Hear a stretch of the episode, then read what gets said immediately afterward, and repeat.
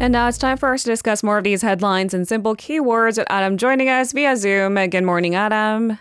Good morning, Lena. Happy half is uh, Glass is half full. I was about to say, uh, I got it all wrong there. I failed yeah. completely. no, no, you picked up the pieces right away. Valiant effort. Glass is half full. still too early. Still too early. My brain is still fragmented. But uh, yeah, I'll get it together. I'll get. You know, together. a lot of Good Morning Seoul listeners actually re-listen to our, our segment via podcast, yeah. and they probably don't get the message. We start our days brutally right. early. yeah, so they're probably going to be listening it sometime in the afternoon or the evening with no context of what time we're doing this. So uh, if you are listening on uh, AOD, then uh, do bear that in mind. Here's your context anyway. All right, let's jump into our keyword news portion of the day. We're going to try to clarify some of the major headlines. Of course, uh, rightfully so, the first pick of the day is the trip that we've been suspecting for days now. Uh, Kim Jong un is in Russia. This is our first keyword of the day. Kim in Russia. So Kim Jong un has arrived in Russia on his private train and is due to meet Vladimir Putin sometime today. The summit could see the two nations increasing military cooperation, one of the biggest reasons why the global community is watching with a close eye. What's the latest, Adam? Yeah, so Kim's personal train, this armored train, uh, dawned in green, stopped in uh, Khasan, a station on the Russian-North Korean border, where it was met by a military honor guard and a brass band. Uh, Kim was greeted by Russia's Natural Resources and Environment Minister, Alexander Kozlov, and they also held uh, separate talks as well. It is not known where still the leaders will meet, as Kim's train is reportedly uh, heading north away from Vladivostok, the location where initially the summit was thought to uh, might be taking place. Now, many had assumed he and Putin would meet in Vladivostok, where Putin is visiting this week for this uh, economic forum. Sun Russian um, news media speculates Kim is headed for the uh, Vostochny uh, Cosmodrome, which uh, Putin is also soon uh, going to visit. Uh, it is the country's first commercial mm. space center uh, and is one of Putin's pet projects. So it has some significance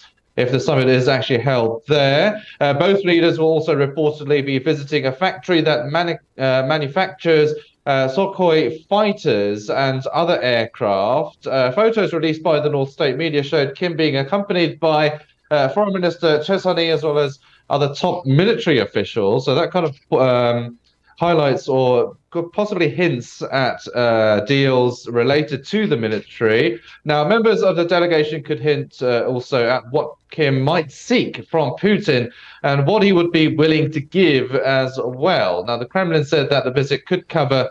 Uh, by or would cover bilateral relations, uh, the situation in the region and in the global arena. They didn't really have any mention of a military deal. Both sides have so far been denying that any arms deal was being um, or was taking place. Mm. Now, North Korea may seek cooperation from Russia on its space program, hence why uh, the Space Center is being reported as a potential summit venue. Mm. Uh, and of course, that comes after North Korea's failed uh, two times to place a spy satellite uh, in orbit. Now, Kim may also seek badly needed energy and food supplies for his country. Um, and now, when the summit takes place, uh, remains unknown. And in addition uh, to a summit with Putin, Kim is expected to hold separate meetings with the Russian Defense Minister Sergei Shoigu uh, around Saturday, according to reports. Uh, so, basically, to summarize, the two leaders uh, reportedly will meet at two locations rich in advanced military technology, which is raising concerns, of course, in the West and South Korea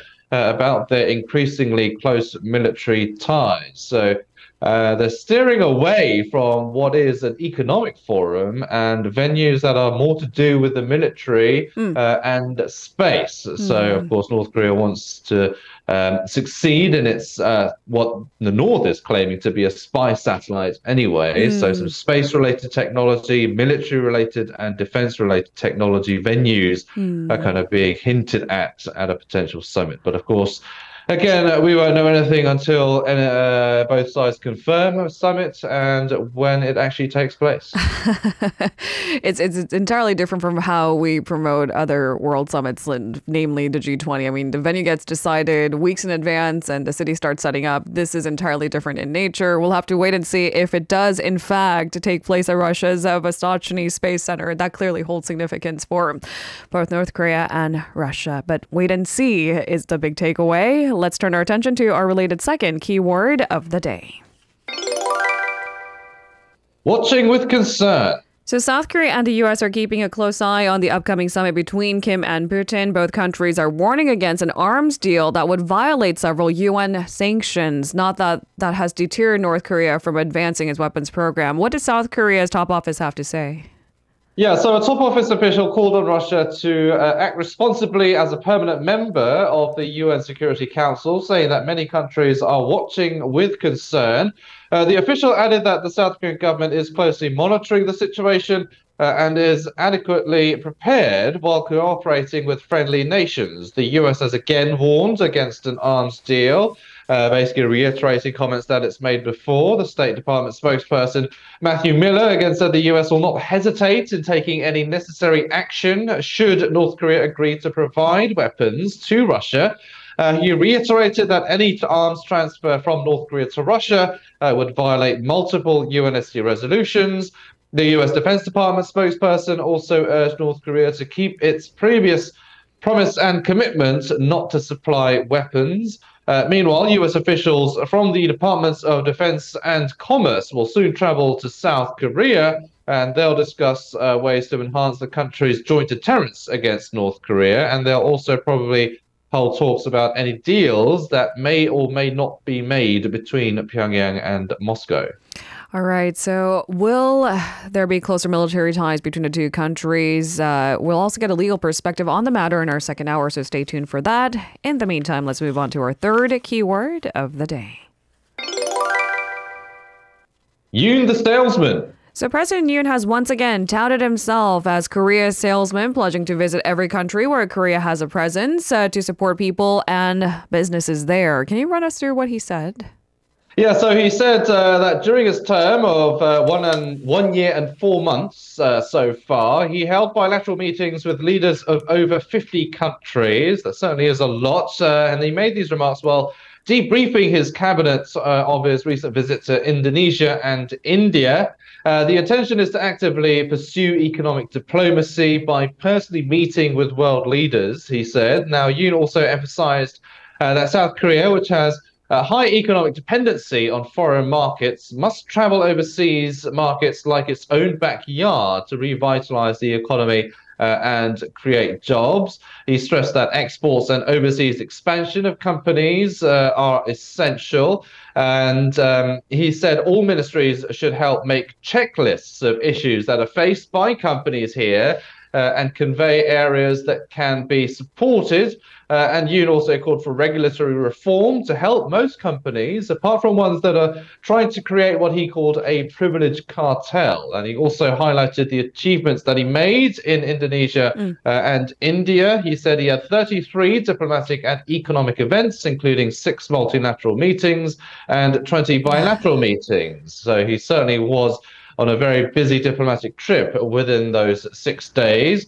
Uh, and he stressed that the Korean, US, and Japan ties that have been getting closer recently is breaking down barriers and opening up even advanced fields, which is leading to more market opportunities and markets as well as economic opportunities um, as well. So, quite an ambitious uh, pledge by the president saying that he's going to basically travel to every country in the world to promote Korean businesses. Uh, we'll have to see if he actually does manage to do that in the space of his tenure, but uh, certainly he has a focus on mm. uh, boosting the uh, kind of economic and private sector. Mm. So his commitment, we understand, logistically, we'll have to wait and see. he is only one person, and there are a lot of countries in the world. All right, on to our fourth key word of the day. DP chief questioned. So, Democratic Party chief Lee Jae-myung has faced another round of questions by prosecutors concerning allegations of his involvement in a company's illicit transfer of funds to North Korea. The same case, uh, but he's being probed again. What's the latest? Yeah, so this is another kind of uh, tense moment between uh, the opposition leader and the prosecutors, as well as the Yoon administration. This has been going on for quite a while now, a back and forth of these tense uh, uh, engagements, and he left the Suwon District Prosecutor's Office uh, after approximately five hours of interrogation. Uh, this follows a previous round of questioning um, on Saturday. He's being investigated for possible third-party bribery. Uh, upon leaving the office, he told reporters, quote, I don't know why they called me in again, as they still haven't presented any evidence.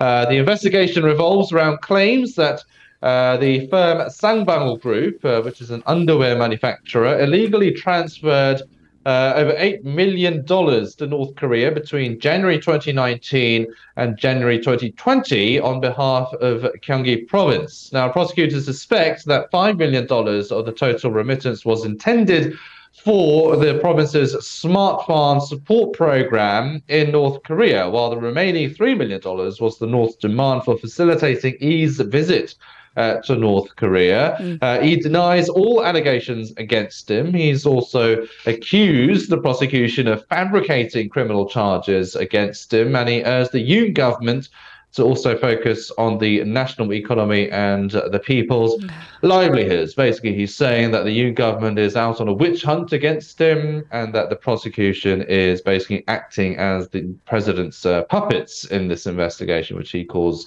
Um, mm politically motivated. All right. So the tug of war in the political sector will continuously be intense leading up to general elections next year. Let's be honest. You have to look at it from a political angle as well. Um, we'll leave it there for now because there's only so much time for this segment, uh, but certainly not yeah. the last of it. Uh, let's move on to our final keyword of the day. Railway strike. So, railway workers will stage a general strike beginning tomorrow, causing potential transport disruptions. That includes the bullet train KTX. What's the latest? Yeah, so uh, it will be actually the first walkout by railway workers in almost four years. So it's been a while. Now, the first round of the general strike uh, will last until uh, next Tuesday. So it'll go on for uh, about a week, and it may reduce passenger and freight trains by about 20% to 60%. Uh, basically, these workers are demanding an extension of KTX high speed train services to include Suseo Station, which is uh, at the end of the subway line three, if I'm correct, the brown line. And they are also demanding a better working environment. Uh, and it is the starting station of another high-speed train service called uh, Super Rapid Train. So they basically want a merging of those two. Now the KRW uh, KRWU said its members have been staging a work to rule protest since August 24th uh, over the issue. The government plans to increase the operation of high speed and intercity buses. And they're also going to cooperate with local governments to boost subway services as well and deploy charter and reserve buses as needed. Uh, to, of course, minimize commuter uh, inconvenience, as there are going to be several disruptions, not only to uh, public transport, but also transport of freight and mm. cargo as well. So, some delays and possibly shipments, as well as disruptions for those who need to commute using some of these major uh, trains. Uh, and you're right, Suseo Station does end in line number three, dubbed the Orange Line. Right, orange, orange, brown. I don't know. Maybe I'm going colorblind. On the right track, pun intended. Yes. Thank you so much, Adam, for today's coverage. Gentle comedy, right? We'll see you tomorrow. Uh, I like that one. You're very welcome. I'll see you tomorrow. If you're listening to our program using the podcast service, just a reminder that we do go live Monday through Friday, 7 a.m. Korea Standard Time. So tune in and help us make the show more informative by giving us your input. See you bright and early on Good Morning Seoul.